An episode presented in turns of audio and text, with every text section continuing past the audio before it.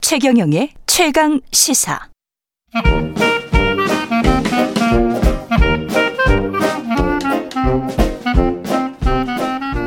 최경령의 최강 시사 경제합시다. 월요일은 명쾌한 경제 이야기 해보고 있습니다. 박정호 명지대학교 특임 교수 나와 계십니다. 안녕하십니까? 안녕하세요. 예. 디지털세 이야기 오늘 해야 될 것 같은데요. 예. 예. 디지털세가 뭐, 야 이게 무슨 세금이야 하시는 분들 많을 것 같아요. 그렇겠죠. 예. 예. 자, 좀 설- 그것도 설명드려야겠네요, 진짜. 어, 원래 세금을 부과하기 위해서는 어, 오래된 관행 아닌 관행이 있습니다. 예. 어, 뭐냐면 고정 사업장 부과 원칙이라는 건데요. 고정사업장 부가원칙. 아마 예. 가게라든가 음. 사업을 해보신 분들은 잘 아실 텐데 예. 우리가 법인 등기를 하려면 예. 주소지가 없으면 등기를 안 받아줍니다. 그렇죠. 어, 너희 예. 회사의 주소가 어디예요? 이게 필요하거든요. 예. 그게 필요한 이유 중에 하나가 뭐냐면 세금을 부과해야 되기 때문이에요. 음. 뭔가 독촉 고지서를 보낸다든가 실사를 나간다든가 뭐 여러 가지 행, 어, 어, 행태를 어, 취하려면 고정 사업장이 있어야 되는데 근데 최근 21세기 들어서 어떤 일이 더욱 더 심화되기 시작했냐면 어떤 실체를 가지고 비즈니스를 하는 게 아니라 그렇죠. 무형의 서비스라든가 이런 것들이 경제에서 차지하는 비중이 훨씬 더 커진 거예요. 그렇죠. 예, 심지어 본인들이 제품을 주는 게 아니라 우리 로열티만 빌려줄게. 우리 브랜드만 음. 아니면 우리에게 특허만 빌려줄게. 이런 형태들도 많고요. 지주사라는 게 그렇지 않습니까? 예. 맞습니다. 그러다 보니까 어떤 일들이 전개되기 시작했냐면 정작 어떤 회사가 우리나라에서 막대한 돈을 벌어가는데 음. 야, 저 회사에게 그동안 우리 세금 누락된 것 같다. 찾아가서 징수 좀 해와라고 했는데 사업장이 없는 거예요. 그러니 예. 세금 부과를 하려면 그 기준 원칙이라는 게 있는데 음. 고정 사업장이 없는데요. 어 그럼 이거 어떻게 하냐라고 하면서 지켜봐 온 게 10년 이상이 흘러 들어갔고 그 가상의 공간에서 뭔가가 다 벌어지고 있는 거네요. 그렇습니다. 예. 바로 그런 이유 때문에 이제 이거는 그대로 둬선 안 되겠다. 음. 아, 그래서 디지털을 기반으로 플랫폼 속에서 음. 서비스를 제공해서 돈을 버는 기업들에게 우리가 반드시 과세를 좀 취하겠다라고 해서 논의가 된 게 초창기 디지털 세인데요. 어. 그러면 이 논의가 정말 필요한 수준이었냐 예. 이거를 단적으로 확인할 수 있는 내용이 하나 있는데요. 제가 이제 숫자를 찾아보고 아 이건 음. 넌센스 퀴즈 같다라는 생각을 했는데 예. 코로나19 터지고 나서 미국의 플랫폼 기업들 중에서 가장 큰 돈 번 기업 중에 하나가 아마존이거든요. 예. 당연히 그렇겠죠. 그렇겠죠. 예. 우리도 그런 것처럼.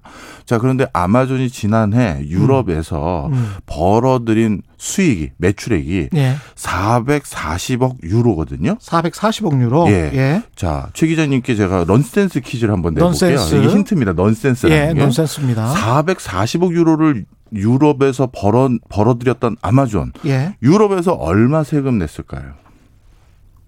세금 안 냈는 거 아니에요? 그- 그렇게까지만 했으면 제가 넌센스라고 얘기 안 했을 텐데 예. 환급을 받았습니다. 오 마이 갓. 12, 예. 12억 유로를 환급 예. 받았어요. 미치겠군요.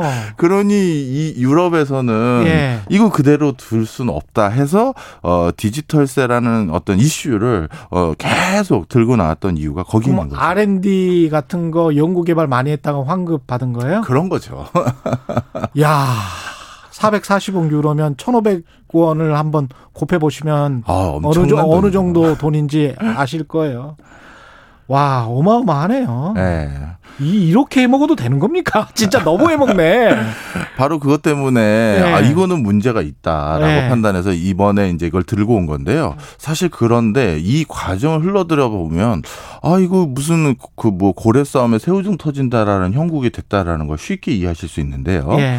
원래 이 디지털 셋 우리가 여태까지 디지털 셋이라고 불러왔던 이게 더- 정확히 말하면 디지털 서비스 셋인데 예. 미국의 플랫폼 기업의 과세를 부과하기 위한 음.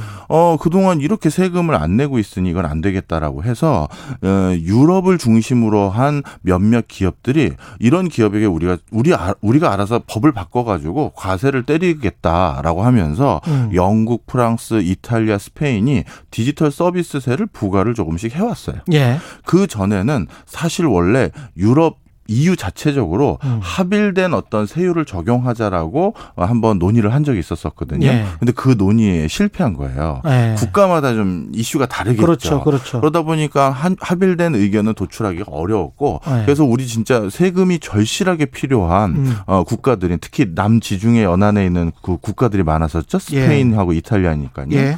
이들 국가들이 또 주, 주, 주축이 돼서 우리가 유럽의 피- 아니, 미국의 플랫폼 기업의 과세를 때리겠다 음. 했는데 당연히 미국 입장에선 본인들의 대표적인 기업들에게 세금을 부과한다라고 하니 플랫폼 기업들 대부분 이제 미국이니까. 맞습니다. 예. 그러다 보니까 미국 입장에선 여기에 대해서 동의하기가 쉽지 않겠죠. 트럼프 대통령이 여기에 반발하면서 뭐 루이비통 과세 버리고 그랬었잖아요. 맞습니다. 예, 프랑스. 예. 그래서 이제 여기 어 이게 새로운 과세 전쟁이 생기는 음. 건가라고 이제 생각을 하고 있었었는데 유럽에서도 이게 부담이 되는 거죠. 미국하고 유럽의 전쟁처럼 비추어진다면 예. 음. 그래서 자연스럽게 이 아젠다를 논의하던 곳이 원래 G20이었거든요. 예. 예, 근데 G20의 국가에 미국을 이- 제외한 몇몇 아세, 아시아 국가 한두 개 빼고는 전부 유럽 국가들이거든요. 음.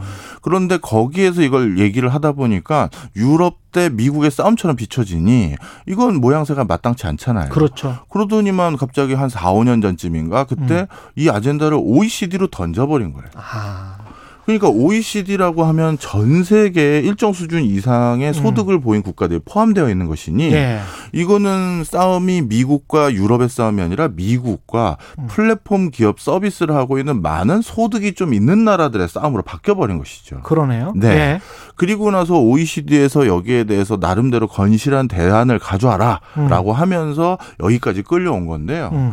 그런데 물론 대안이 논의하기 전에 이 그 디지털세라는 게 굉장히 많은 논란이 있어요.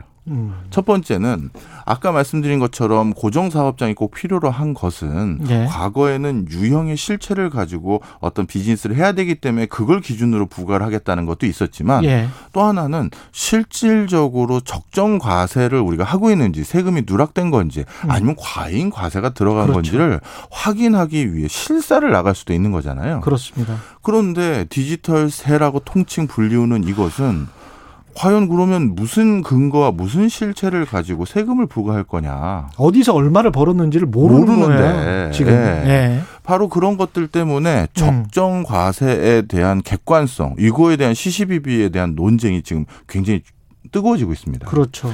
그래서 여기에서 유럽에서 처음 아젠다를 제시했던 음. 게 OECD가 그걸 거의 그대로 수용했다라고 해도 과언이 아닌데요. 예.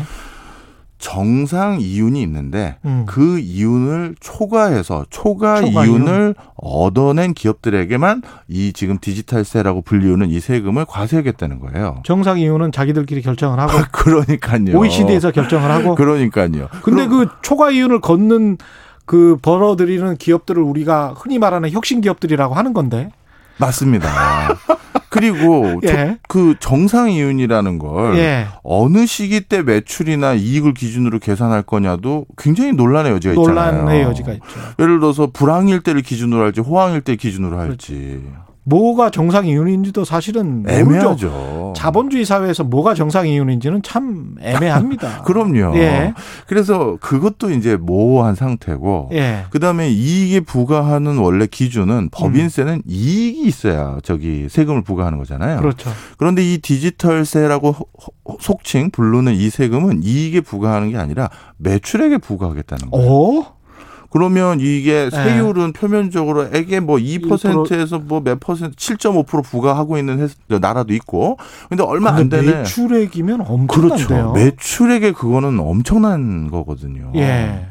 그 매출액에서 영업이익률 뭐 10% 해봐야 영업이익보다 한 10배라는 건데 매출이. 맞습니다. 네. 자, 그렇다면 이걸 가지고 부과한다는 건 결코 적은 세율도 아니고 그렇죠. 그러던 다음에 매출액에 부과한다라는 방법도 이게 법인세로 볼 수 있는 예. 거냐라고 하는 거고 그래서 이, 이걸 부과하겠다는 많은 국가들은 이거 법인세가 아니다 음. 마치 성격이 매출에 부과하기 부과하는 유사한 세금이 관세 성격에 가깝다는 거예요. 아, 관세다. 네. 그러기 때문에 그거로 우리 이거 이 디지털세를 그쪽으로 카테고리를 분류해서는 안 된다라는 주장을 하고 있죠. 그럼 바이든 행정부는 어떻게 지금 생각을 하고 있나요? 이게 제가 계속 이제 오늘 주제인데요. 예. 이거 고래 싸움에 새우등 터진 게 바로 디지털세입니다라고 말씀을 드리려는 건데 예. 원래요. 지금 이 이슈가 터지게 된 게 유럽 상황을 제가 이해를 네. 했어요. 예. 예. 본인들이 초고령 사회로 진입하기 시작하면서 음. 뭔가 재정 지출은 더 나가야 될 형국이 도래했고 예. 특히 코로나19까지 터지고 나니까 이거 빨리 땡겨서 뭐래도 세원을 확보해야 될 시점이 된 건 이해를 하거든요. 예. 그래서 초기에는 본인들 나라에서 엄청난 이익을 거두고 세금 한 푼 안 냈던 미국 기업들에게만 부과하려고 했었었는데 음. 트럼프는 가만히 보니까 앞으로 바이든도 마찬가지입니다. 이 흐름을 막기가 어려워 보였던 거예요. 예. 그래서 어떻게 했냐면 근데 돈이 필요한 건 트럼프나 바이든 행정부도 마찬가지거든요. 그렇죠.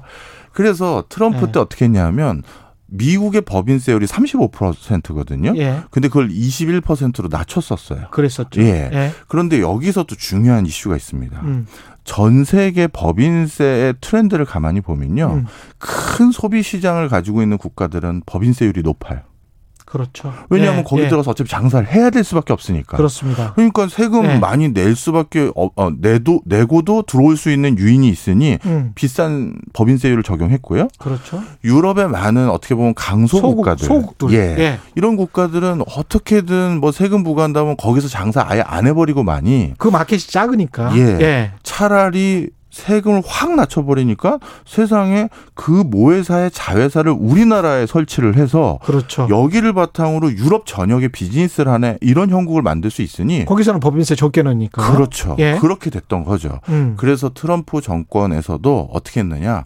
미국 스스로가 법인세를 낮춘 게요. 음. 해외 기업들 돌아오라라는 것도 있겠지만 예. 자국 기업들. 미- 자국 플랫폼 기업들이 음. 더 이상 해외 자회사 설립해서 음. 거기서 자꾸 세금 우회하려고 하지 말고 그렇죠. 들어와 한 겁니다. 리쇼링인 거죠. 맞습니다. 예. 그런데 바이든도 그걸 그대로 받았어요. 예. 그래서 원래 이번에 G7 회의에서 예. 전 세계 최저 세율을 적용하겠다고 했던 룰이 있었지 않습니까? 그것도 리쇼링 때문에 그런 겁니다. 맞습니다. 자국의 일자리 때문에. 예. 그 법, 저, 최저 법인 세율을 15%로 결국 합의 봤다고 나왔었잖아요. 그랬죠. 예. 근데 원래 미국이 주장했던 세율은 그건 아니었어요. 그리고 25%인가 그랬었지 않습니까? 21%입니다. 21%인가. 그러니까 예. 자국의 법인세율과 똑같이 똑같은. 맞춘, 맞춘 거지. 그러니 예. 미국 입장에서는 20 나갈 필요가 없다. 그렇죠. 예. 그런데 유럽에서는 주장했던 세율이 12.5%였어요. 아. 그러니까 그 중간에 합의를 본 게 15%로 한 거죠. 예. 그러면서 미국하고 유럽의 어떤 논의의 흐름이 어떻게 됐냐면, 음. 야, 결국 니네 유럽도 음. 세금이 필요한 거지. 음. 우리에게 뭐 이렇게 하려는 게 아니잖아. 그렇죠. 그렇다면 이렇게 하자. 음. 그동안 디지털세라고 불렸던 건 정확한 명칭이 디지털 서비스세입니다. 음. 예. 플랫폼 기업에게 부- 부과했던 그거를 확대하자. 전 세계 야 디지털 서비스를 제공하려면 그 서비스를 제공하기 위한 그 겉을 디바이스를 만드는 전자 기기를 만드는 회사들도 분명 이, 이득을 취한 건데 오, 그럼 우리 기업들까지 확장이 되네. 그렇죠 하드웨어 만드는 기업들까지. 맞습니다 그래서 아. 유럽 니네는 세금이 필요한 거지 꼭 우리를 괴롭히려는 목적이 아니잖아 예. 그러니 세율은 적당하게 좀 올리면서 음. 과세를 부과할 수 있는 대상 기업들을 늘리자라고 해서 방금 말씀드렸던 전자 기기 만드는 회사 그리고 홈 네트워크 홈페이지 장비도 다 들어가겠네. 다 들어가고요. 중국 화웨이도 들어가겠는데. 맞습니다. 그러면은? 예. 그다음에 또 온라인 홈쇼핑몰에서 물건 팔 수 있는 의류 식품 뭐 이런 제조 부분을 다 넣어버린 거예요. 그러면 아. 우리나라가 전 세계 최고의 제조 강국이고 그렇죠. 유럽의 가장 해외 의존도가 제일 높고 음. 그리고 초과 이익이라는 건 어떻습니까? 예. 누가 실현을 할 가능성이 많아요? 대기업이죠. 그렇죠. 대기업을 중심으로 수출을 하고 있는 대표적인 국가? 아, 우리나라인 거예요.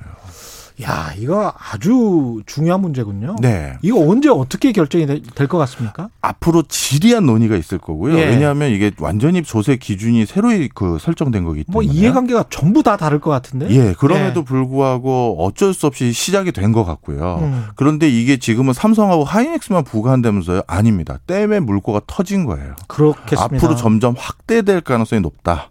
그렇 핀테크도 들어가죠. 들어가야 될 것 같은데. 우리 카카오 네이버도 언젠가 해외 진출해야 되는데 예. 그들 기업도 당연히 들어가는 거고요. 네이버도 이미 일본이나 이런 데는 진출돼 있고요. 동남아 맞아요. 진출돼 있고요. 예. 그래서 우리나라도 중장기적으로 이 디지털세가 부과되기 시작하면서 우리나라 세원 확보에는 과연 이게 우호적인 것이라고 우호적이지 볼 수 않네. 있지. 예. 그쪽 정부에서 떼, 뜯기는 거 아니에요? 맞아요. 거기서 뜯겼는데 여기서 또 뜯을 수가 점점 그렇지. 쉽지가 않죠. 예. 아, 골치 아프군요. 예. 잘 해봐야 되겠습니다. 야, 쉽지 않네요. 우리 선진국 된 게 그렇게 꼭 좋은 일만은 또 아니네.